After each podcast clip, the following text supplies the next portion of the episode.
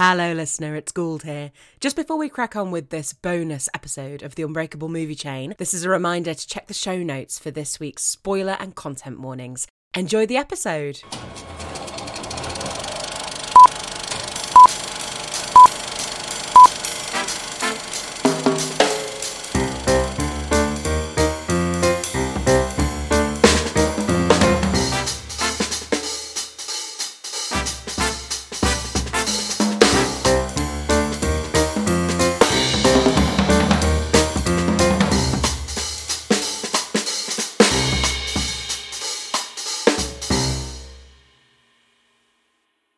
And welcome to this special bonus episode of the Unbreakable Movie Chain. This week we'll be catching up on what we've been watching for the past few months while we've not been recording. I'm Ed Howells and I'm joined by my co-host Madeline Gould. How you doing, Gould? Hi, Ed, you alright? oh, I'm very well, thank you. it feels like a fucking age. The It's raining like the world is ending, so I feel really snug and nice sitting, getting ready to chat about what we've been doing on our summer holidays. So, for anybody who hasn't caught the Jurassic Park episode yet, um, and if you haven't, why haven't you? We hadn't recorded for several months um, since you last heard from us on the uh, Little Women episode, and indeed its subsequent animation bonus episode. So we're just getting back and catching up, and we decided that there that we'd seen between us far too many films. I reckon, sort of conservatively between the two of us, we must have seen eighty or ninety films in the last two months. That sounds Um, about right. uh, so yeah, we decided we'd seen far too much to uh, squeeze in to that main episode. So we're going to do a special little catch-up episode for you now, and I think we're going to kick off with the biggest hits of the summer, um, a long overdue chat. If there's anything left to be said about either of these films, uh, we'll try and find those things to say. um, they are, of course, Barbie and Oppenheimer.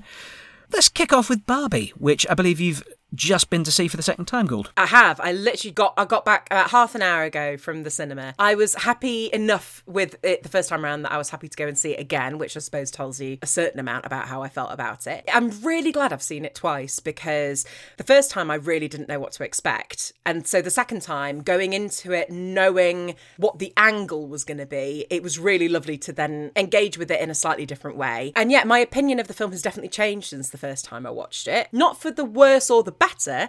It, but it has just changed a little bit. What did you think of it when you went to see it, Ed? I loved it. I was grinning all the way through from start to finish. I love th- th- just those sight gags at the start in Barbie's world. Her, her feet don't touch the floor, um, coming down the slide into the water that you think is water. Oh, no, it's not water. I loved all of those sight gags. In fact, all of the stuff really inside Barbie's world, I really, really liked. My issues with the movie started when we got to the real world, where I think the the film itself just makes a few missteps. Not enough to sink it at all, but there was stuff that sort of rankled with me. The stuff with the CEOs, Will Ferrell and the hmm. comedy board of directors, none of that was good at all. Yeah, the the only member of the board who um, came out of that with any sort of grace was uh, was Jamie Demetriou, who I thought was I was so glad to see Jamie Demetriou. Yeah. It was such a lovely surprise. yeah, he's such such a such a weird presence. I really like him though. One of the things I really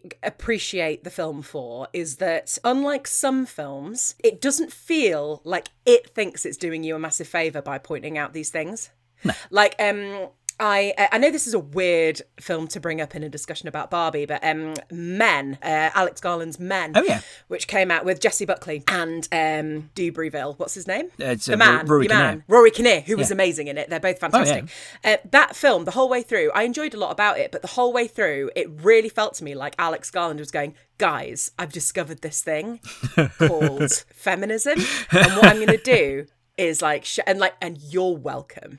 Um, whereas this this felt much more like the, the the attitude of the whole film felt already like it was it was doing everything with a nod and a wink to the audience assuming that you already knew these things and i was really grateful of it for that i thought that the um the exploration of uh, the sort of crisis of masculinity among the kens was Yes. really interesting and i loved seeing that and i thought that because that was dealt with with such humor it was actually a much more successful exploration of that element of the whole thing but yeah I, I mean i don't really like will ferrell so it was never going to be a particularly successful bit. But to me, it felt like all of that boardroom stuff was only there so that they could say, look at this company where all the people in charge are men. And it's like, okay, yeah, that's a really interesting point and a nice joke. And mm. what a great joke it was in that film. But did we really need probably 20 or 30 minutes of extra material in the film to mm. justify that one joke? I just felt like the the approach to the comedy of the board was just here are these men who run this company and they're just daft and that's all daft like it just sort of robbed it of any stakes actually because it was so impossible to take them seriously as an antagonist or really anything. And that kind of made me go well why are we watching this then because there's no no there, was no threat nothing was really happening Their arrival in Barbieland had absolutely no impact on anything hap- at all in any Uh, way. they just showed up They would meet in the room uh, for the finale. I also found the ending slightly unsatisfactory. And actually, I think that I would have found the ending satisfactory if it had cut at a certain moment. There's a montage. yes If you'd cut just before that montage, that would have been a perfectly fine ending. I think it doesn't quite know who its audience is, and I think it doesn't quite know what point it's trying to make because there's a there's a kind of pull and tug between all of that lovely stuff that you were talking about at the beginning in Barbie Land, the kind of nostalgia. Like anyone growing up playing with dolls, particularly Barbies, will know all of that stuff. Like my mum was talking to me about um going to see the film, and she really loved all the stuff with like how she's having a shower but there's no water, Yeah. and she lifts the cup up and nothing comes out. All of that stuff, the slide, the fact that no one bothers to take their Barbies down the stairs, like that kind of stuff is really lovely. And there's all of that. And then there's also the kind of politics of the film. Mm-hmm. I kind of got the feeling like Greta Gerwig was much more interested in the Barbie stuff than the mm-hmm. politics stuff. I, I feel like because she has so successfully handled feminism in some of her previous films, it's like there was this expectation. But I also feel a little bit like the politics, the the issues that they address in the film. There's too much. There are too many angles for you to make a film because there's all the gender politics stuff. There's masculinity. There's feminism, femininity, um, impossible beauty standards, all of this stuff, and they couldn't cover all of it. They sort of nudged and winked at most of it, but they didn't quite cover all of it. So from that point of view, I felt slightly dissatisfied. Sure. But then, you know, if they'd made a film where they only focused on gender politics and completely ignored impossible beauty standards, we'd be like, well, where are the impossible beauty standards? Yep. And, and vice versa. just as a sort of uh, rebranding exercise from Mattel, do you think it has done the job that it was supposed to do to get Barbie to be sort of more acceptable to, well, I guess to millennial and Gen Z mothers? I don't know. I'll tell you something that's quite interesting. I have to completely credit Dr. Tilly Branson with bringing this to my attention, and now I was thinking about it. There are fat Barbies in Barbieland. Mm-hmm. There are not fat Barbies in the real world. If mm-hmm. the idea is that every single Barbie in Barbieland is mm-hmm. a representative of a Barbie that is being played with in the real world, Yep. the b- fat Barbies don't exist. It's like, yes, there ought to be representation, mm. but it's that thing about like, so if there was a film that was about impossible beauty standards being met, which is something that the teenage girl does bring up in the film, doesn't she? She talks about impossible beauty standards. She does, yeah. That didn't match up. Also, I think it would have been really lovely if maybe at the end, the inventor lady was able to reflect on that point rather than it all being kind of rose tinted and wonderful and oh, isn't she great? Yeah. This thing about like maybe if there had been a bit of a crossover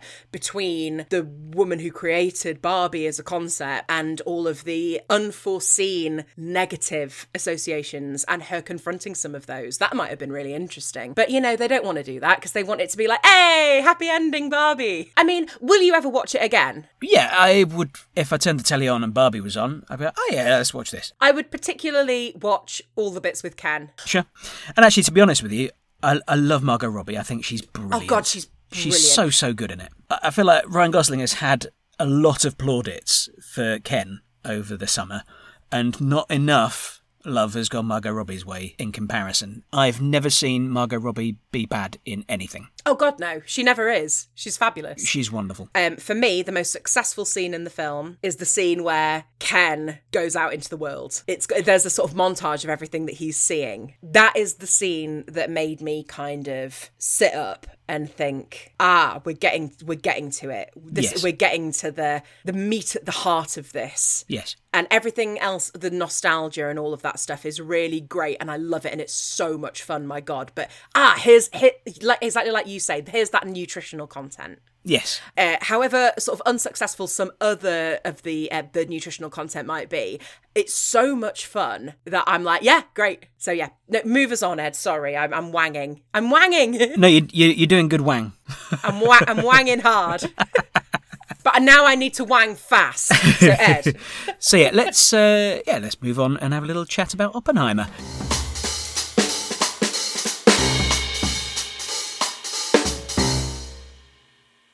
Really, the the big thing with watching it on IMAX was the sound and the way the sound hits you and shakes you and goes through you. Yeah, that was fabulous. Uh, what, what, what did you think of the film itself? Well, I'll tell you, I am really, really glad that I saw it on the big screen because it is, I mean, unlike Barbie, Barbie was lovely to see on the big screen. Mm-hmm. But like you say, if it was on telly, I would quite happily sit and watch chunks of it. And as uh, the same with, I think, most of Christopher Nolan's films, they demand cinema. They Yeah. demand, like, that's the point of cinema. There are certain moments in Oppenheimer which are, I think, are just pure cinema. Like, if you needed to explain to an alien what the point of going to the cinema was, the test in Oppenheimer would be an excellent example. In terms of a story, mm-hmm. I don't think it works as well. Oh, interesting. It feels to me like three different films smushed together. There isn't enough time to connect all of those three things properly. I have issues with Christopher Nolan's scripts. As a filmmaker, undeniably, he's phenomenally good Yeah. with a camera and, and a set and actors. Like he's he's many amazing, but his scripts I think fall down for me. It felt like he'd read a book and thought all of it was interesting and made a film about all of it, and nothing was really given enough time to properly shine. Um, And I just thought it was a woeful underuse of Florence Pugh and Emily Blunt, um, which is something that I think quite a lot of people have said. Yeah. But that being said, all the performances are absolutely knockout. How wonderful to see Robert Downey Jr. do something that's not Iron Man. oh my goodness yeah no i i i at this particular moment in time can't see anybody else walking away with the best supporting actor oscar Ah, that would be lovely. I, yeah i think i think it's downey junior's Like I'd forgotten that Robert Downey Jr. is an incredible actor as well as someone who's just very charismatic on screen. yes Um, and it was wonderful to see him do some work. Oh, loved it. i'm gonna I, yeah i'm gonna have to disagree with you about the the narrative Yeah, no, because. I think you know what it, it made me think of most the sort of narrative structure of it. So this sort of for anybody who hasn't seen it, surprise, surprise, Christopher Nolan. It's not a linear narrative. Um, what? You mean it doesn't go in a straight line? It does not go in a straight line. It's you know it, it it flicks around in time in actually very very small vignettes in the mm. life of Oppenheimer. And what it made me think of is you know that thing in Watchmen mm. where Doctor Manhattan talks Yeah. about how he perceives time Yes. as just everything happening all at once. I got the same thing from watching Oppenheimer. That was the impression mm. that it gave me, the, the, the story of it. And mm. so I really love that it was sort of three different films smushed together because that mm. is kind of the point. Like for the first ooh, 20 minutes or half an hour, I was just like, oh, I don't know what's going on here.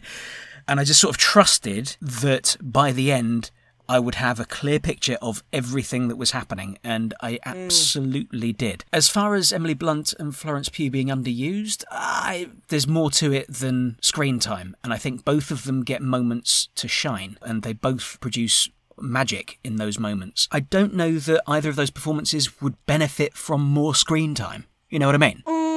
I, I came away feeling the presence of those characters in the story smacked of tokenism to me, uh, which I un- I understand why that might be, but I also just felt like it, like do you know what? If what you need to do is make a, re- a film about a load of men in a room because that's historically what was going on, it's like do that and do it well. As as good as she was, I did feel slightly like Emily Blunt had been relegated to kind of you know, miserable wife status. And, you know, Florence Pugh was extremely good, but mm. was just sort of there to have sex with him and die. And, mm. it, do you know what I mean? I was just a little bit like, I, I, I don't know, it just, it didn't sit very well with me. It took me out of the, it took me out of the film. Mm-hmm. And I, I will say there was a brief period in the middle where I was quite cross with the film. Okay. for um for not taking me along with it. Mm-hmm. But then the that kind of the denouement, it it did all build very satisfactorily to a very satisfactory ending, um, where it became a kind of courtroom drama. It was really exciting. I really enjoyed that, and from that point of view, yes, the three stories all coming together that did work very well. Mm-hmm. It's just that while it was happening, mm-hmm. like while ever we were with a particular segment, I w- I felt like there was something lacking. Like I- I'm not sure that I'd be willing to sit through two and a half hours for the exciting half an hour at the end. Do you mm-hmm. know what I mean? Okay, yeah, I, I, I get that, but like without that two and a half hours, that exciting half hour at the end wouldn't mean nearly as Wouldn't be much. exciting. Yeah, exactly. um, yeah, uh, I mean, all, all, all I've got to say about Oppenheimer after that really is uh, Cillian Murphy fab. And my other thing is, why, why does Christopher Nolan always cast Ken Branagh to do accents? it's like, oh, we need uh, we need a, a German physicist. Oh, Ken will do it. Will you watch it again, Ed? Uh, yeah, almost certainly at some point. I won't, but I'm glad I've seen it. Excellent. So, um, so what what's been like the the best film you've seen while we've been away? What what has floated your boat particularly? well, I'm going to give you a rewatch and I'm going to give you a first time watch. Okay. So, um, me and Richard went to the cinema to see uh, a one off showing of Park Chan Wook's wonderful film, The Handmaiden, Oh, excellent. which have you seen it? No, I haven't. It's a really excellent film. It's from 2016. I saw it when it first came out and really loved it. And then, um, yeah, the Broadway were doing a screening of it. And I took Richard along to see what he would make of it. And I was like, you don't know what's coming. Mate, you're about to have a weird time. So, Park Chan Wook is probably most famous, I would say, for his Vengeance trilogy, which is um, Old Boy, Sympathy for Mr. Vengeance, and Lady Vengeance. Yeah, I would say he's mostly known for Old Boy. But The Handmaiden is it's a very uh, very loosely based on um, the novel Fingersmith by Sarah Waters, which is a British novel. It's so funny.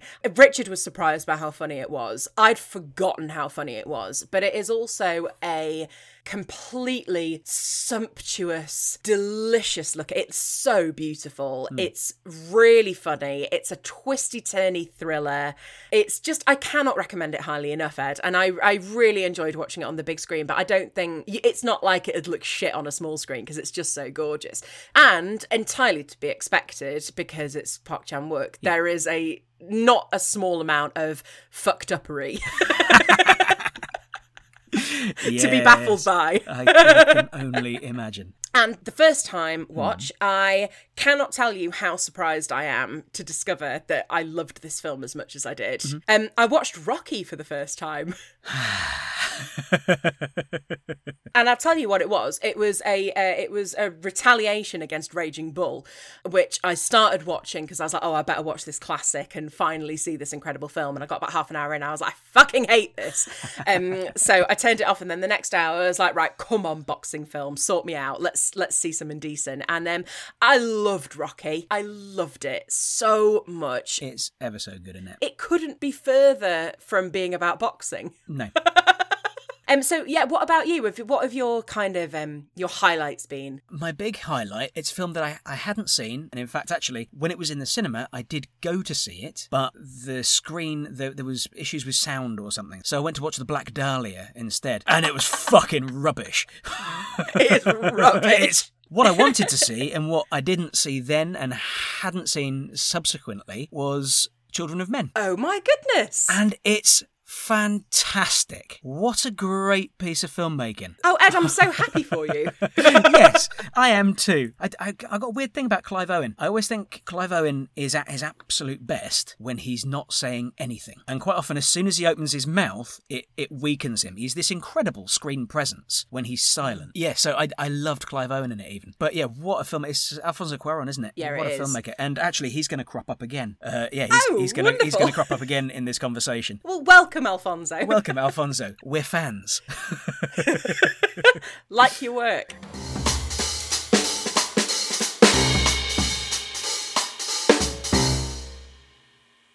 Let's have a little chat about some lowlights. What what was the wor- what was the worst film you watched? No, the, yeah. The, so the actually worst film I the one you watched, which is the most. not the one I hated the most, the one that was objectively bad, is um, a 2018 Liam Neeson film called The Commuter. I don't. Have you seen this film? I have not. No. Liam Neeson is grizzly man, ends up with a gun, takes Yes. down some baddies. But then this one, it has such promise. You look at it, it's the rest of the cast is absolutely fantastic. It's Vera Farmiga, Patrick Wilson. It's an early Florence Pugh, um, but it's just dreadful.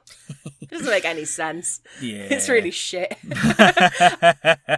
Fun, punchy shit, or or, or, or was it dull? Yeah, no. Th- this was it was dreary and dull. There was nothing in there that was any different from anything else that you would have seen, and it was like all of the people in it were just sort of there.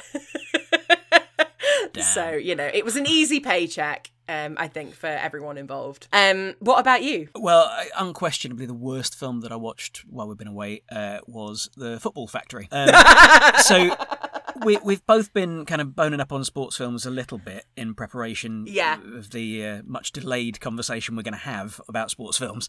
Thank God thought- it's been delayed because I hadn't even seen ten sports films before. So- So I thought, I thought, well, let's let's have a look at this. It's it's free on Prime. Let's have a look at Football Factory. It's just it's just bleak. It's just depressing. There are a, there are a couple of couple of good performances in it, notably from uh, Neil Maskell, and actually Danny Dyer is really good in it as well. But the the film itself, I thought, was so it kind of revels and glorifies in something really quite awful. You know, pe- people level this accusation at Goodfellas all the time that it, it glorifies organized crime and this lifestyle and all this sort of stuff. And I'm not entirely sure it does, because I'm not entirely sure Scorsese's on the side of Henry Hill and the gangsters. Football Factory just revels in and glorifies football hooliganism. Like I, I, I was watching it and I thought that there was going to be a, a lesson learned at the end, and you know, and it doesn't really do it at the end. You just get Danny Dyer going, "Yeah, all right, well, I'm just going to carry on doing this." And I was like, "Oh, That's disappointing. Fuck this! What a thoroughly depressing movie it was." Yeah, what I really wanted to watch as a film about football hooligans was Alan Clarke's movie The Firm, but that's really hard to come by. So I watched Football Factory instead, and it was an inadequate substitute as far as I'm concerned. But I believe it's a much more interesting and nuanced examination of the phenomena of uh, football hooliganism. So I think that pretty brings us on quite neatly to uh, any classics that you might have watched while we've been away. Um, well, there's been a 4K restoration released of 1953's Tokyo Story, which um, is one of those films that always crops up on like the greatest films ever made. And I was like, well, I've got a perfect opportunity here to kind of plug a gap and see this movie. I'm extremely glad I've seen it. I probably won't watch it again. Um, I understand why, for the time, it was such an exceptional movie. I don't think it necessarily has the same impact now um, that it did. It's extremely meditative. It's probably not the kind of film that I would say is like my favourite kind of film. It's very it really plods along and it isn't one of those films where like a load of stuff happens but it's got wonderful performances it's um there is a absolutely su- it's some of the best drunk acting i've ever seen on screen there's a gorgeous scene where there's these three old pals sitting at a bar at midnight in Tokyo drinking sake. One of them's falling asleep. They're having a ramble. It's just it's really beautifully observed drunk acting. It's really really great and um a really knockout performance from an actress called Setsuko Hara who plays Noriko. She's the one who you mostly see on the posters for Tokyo Story, but she has this wonderful performance which you only realize is truly wonderful in the last scene because the rest of the time you're like is she doing good acting or is she doing really weird acting? And then you get wow. to the end and realize that it's like it's all part of this tension that this character's been carrying around. Um, and she kind of has a release, and you're like, oh, fantastic. And she's wonderful in it. Like you cannot take your eyes off her. She's really fabulous. Yeah, I'm really glad I've seen it. It's a proper classic. I think if you're interested in films that are quite kind of pondersome, mm-hmm. it's a kind of examination of a family dynamic and aging and the dynamics between brothers and sisters and parents and children and all of this stuff. It's really uh, it's really really great for that point of view, but I wouldn't say it's probably my favorite that I've ever seen. I feel the same way about. I, I watched Ingmar Bergman's The Silence, and yeah, I- Yes. I, I, felt the same way about that. Yeah, What was your classic that you that you caught up with? Um, kind Hearts and Coronets. oh, which- I've never seen it. Is Yeah, it good? I hadn't seen it either. It's terrific. It's ever so funny. Yeah, and Alec Guinness is just Is it the one where he plays everybody? yeah, yeah. It's it's really really great. I urge you to catch it as soon as you can. Black comedy, like the the darkest of the dark. What have you What have you gone back to for sort of nostalgia purposes? Well, I have had a really wonderful experience over the summer. Uh, my nephew, who has turned nine, um, he is obsessed listening to the soundtrack on loop, listening to the audiobook on loop, obsessed with the Lord of the Rings.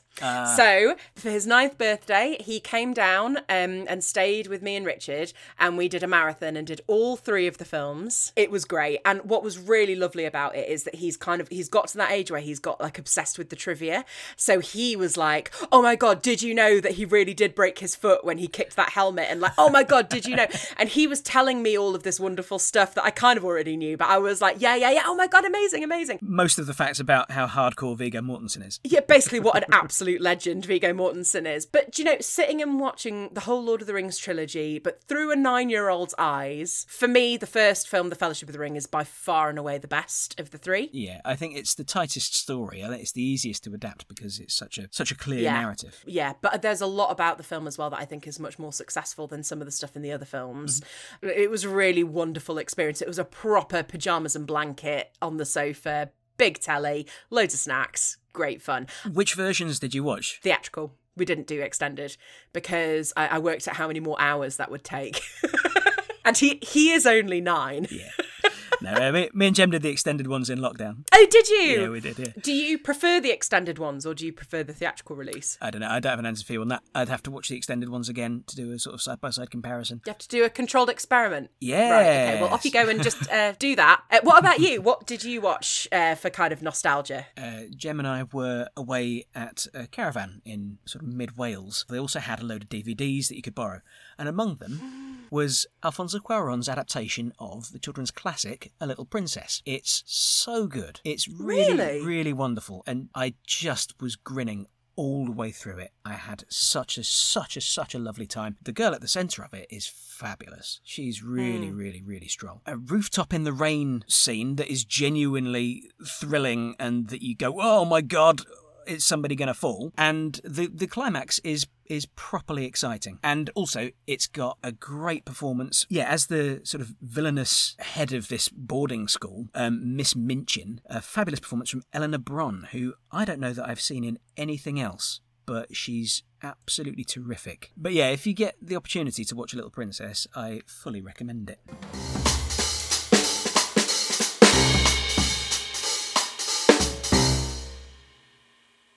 What's the weirdest film you've watched while we've been away?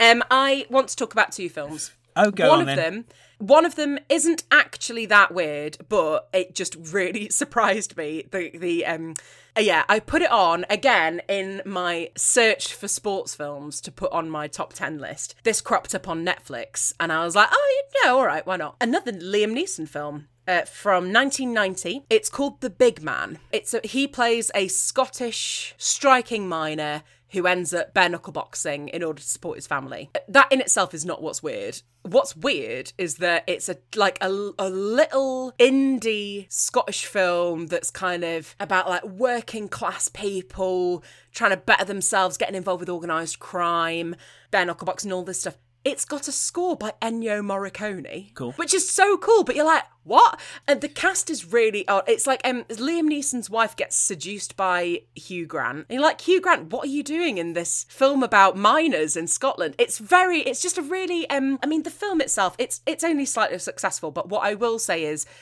the fight scene is extraordinary. It's um it's really worth watching. And I don't think you need the rest of the bit unlike with Oppenheimer, you don't need to sit through the what's come before in order to feel the impact of that fight scene. It is absolutely extraordinary. I'm sure you'd be able to find a clip of it on Yeah. uh, on YouTube. It's so impactful. It's hard to watch. It's really really good. But the actual weirdest film I've watched is a um, a 1981 film which has been on my list for ages. It is Possession, uh, directed by Andrei Zulawski. I mean, it kind of merges into a horror film from a kind of domestic drama. It's extremely hard to watch. It's kind of the the story of a breakdown of a marriage, mm-hmm. but it is so gruesome and it is crackers. It is absolutely mad. The central couple um, are played by Sam Neill and Isabelle Adjani, and Isabelle Adjani um, won all kinds of awards, was nominated for Best Actress Oscars, all sorts of stuff.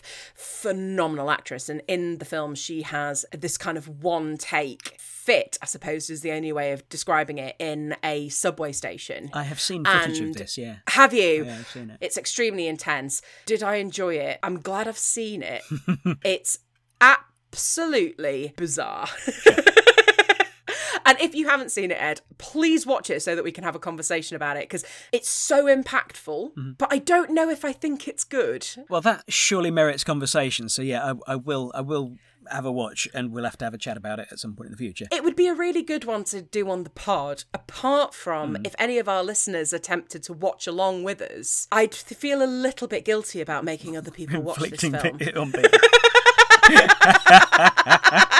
To me, I mean, you, you, you're trying to inflict it on me. I know can that you it, would yeah. sit and watch it, and you'd um, you can a you can handle it, uh, and b you'd enjoy interrogating it. Whereas I think um, you know if if if that's not what you're into, I'd say if you want a challenge and you want to see some absolutely phenomenal but really out there performances. Um i'm very surprised to find that it is often on like the greatest films of all time lists just because it's so weird. But yeah no so that was my my weirdest watch. What about you ed? Uh, uh, unquestionably, my weirdest watch, just a really random curio I found on Prime. Early Jackie Chan movie from his Hong Kong days um, when he was like properly in charge. He directed it and yeah, had his team that he made movies with. Uh, it's called Dragon Lord. It's an action comedy and it's absolutely batshit completely baffling. Um, it actually it would count as a sports movie. There's an extraordinary scene in the middle of it that I believe took like 200 takes to do. It's this sport where they're kicking a shuttlecock around. It's like football, but with a shuttlecock, and they've got to sort of keep it up in the air with their Right. with their feet and get it into the goal. And the choreography of it is incredible. The film opens with uh, another sort of contest where they've got to climb this tower and grab a flag at the top of it.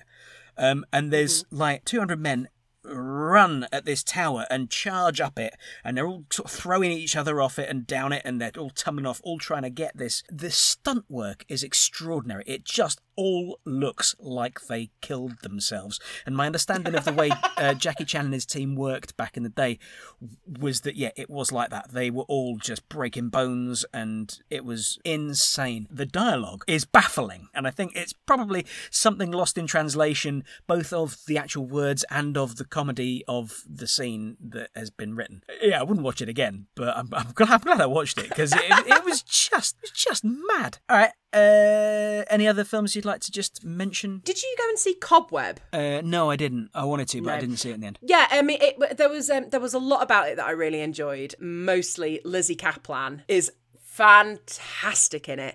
She um she knows exactly what film she's in and is having a blast playing the mum. Um and again like with so many horror films the ending is disappointing but there's a lot of really good stuff in there. It's good and creepy. It is slightly baffling to me that it came out at the end of August rather than coming out in October because it's the perfect spooky kind of Halloween movie. Um to the point where it is set at Halloween.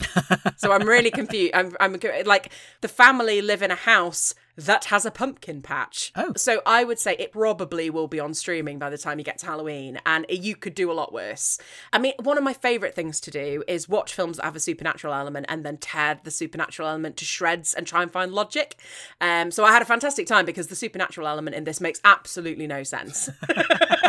it is entirely illogical. Um, so from that point of view, I had a wonderful time. Then I would also just like to say a couple of things that I've watched at home. I thought Casino was really good. Really enjoyed Casino. Yep. I'm really glad I've seen it.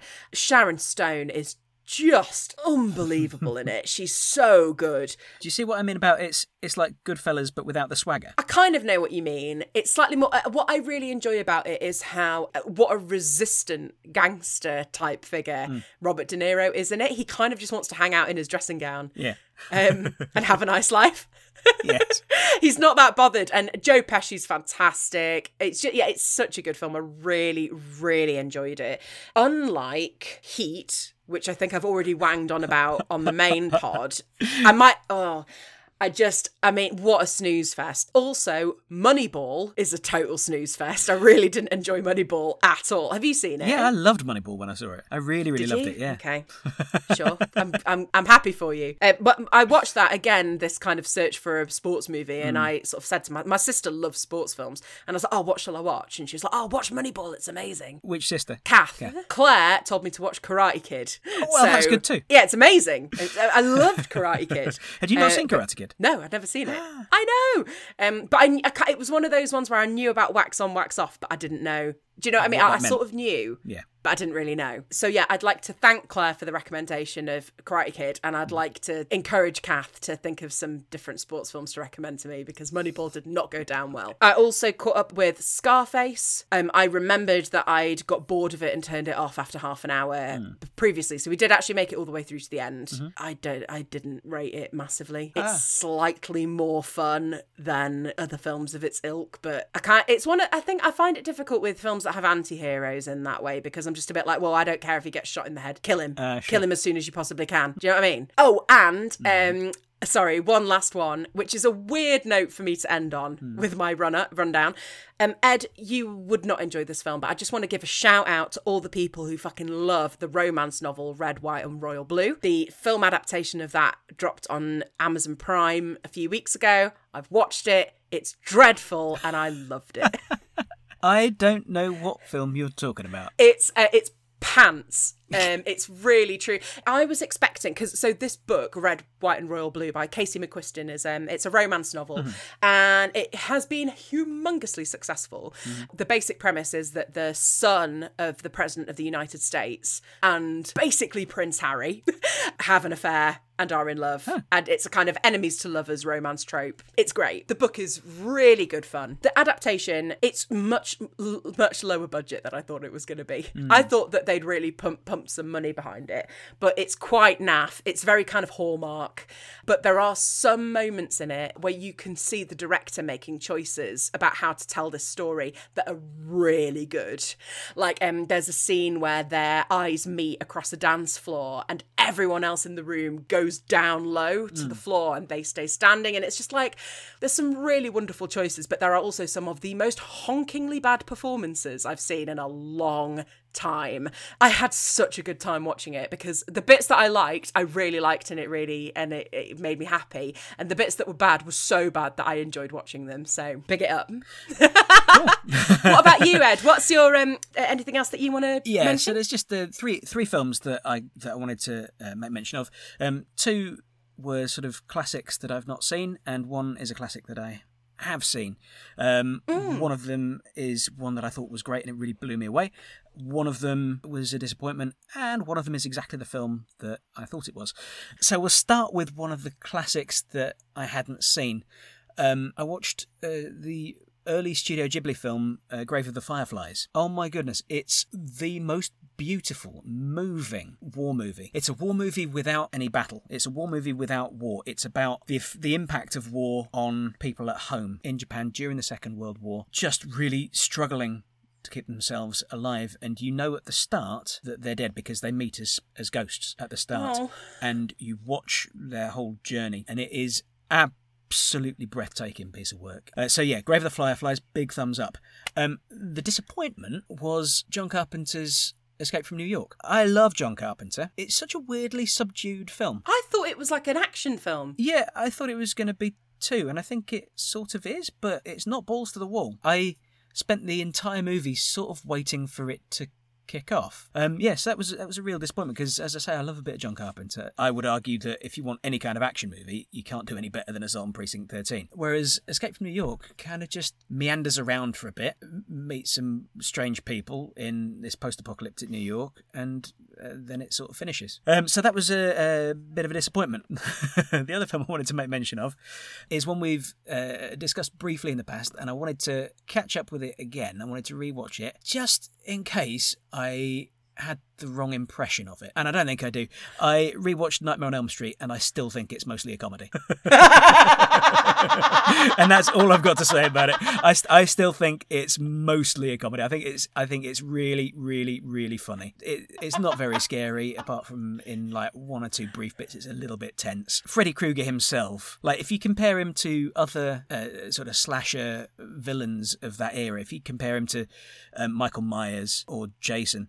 Freddy Krueger is he's a figure of fun. He's he's got so much sort of wit and life, and Robert Englund as an actor has so much sort of fun playing him, and there's so much joy in that performance that he's just it's just funny. He's just hilarious. And then when you get to the denouement where she's set up all, all of the booby traps around the house, she's basically uh, proto Kevin McCallister. She just goes home alone. Yeah. It's really funny. And we might have to just dis- Well- agree to disagree on that. We do just have to agree to disagree because I think Freddy Krueger is fucking terrifying. He's a sex pest Yeah. with a hand of knives. Yeah. When his hand comes up through the bath, mm-hmm.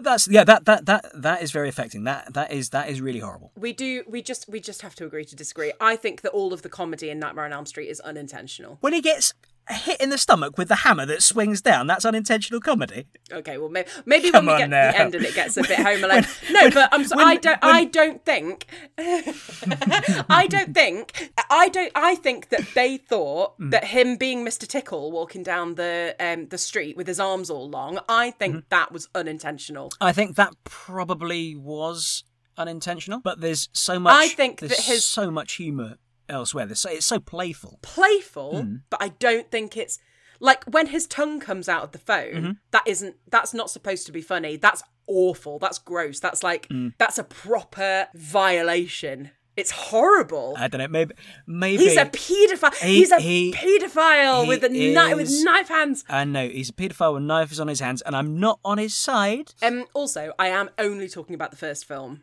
Sure. Um, Freddy Krueger's representation in the first film. I'm not talking about all of the others where he does obviously just become. I think I think that first film straddles a really tight Yeah, yeah, line yeah. because there is plenty of like genuine horror the thing on the stairs the thing in the Mm. bathtub but i do think there is enough comedy in it that i'm very happy to and i think intentional comedy that i am happy to Yeah. refer to it as comedy horror Okay. yeah whereas i think a lot of the sequels it got quite unbalanced It's okay though, Ed, because even though we disagree on this, I will carry on doing the podcast with you.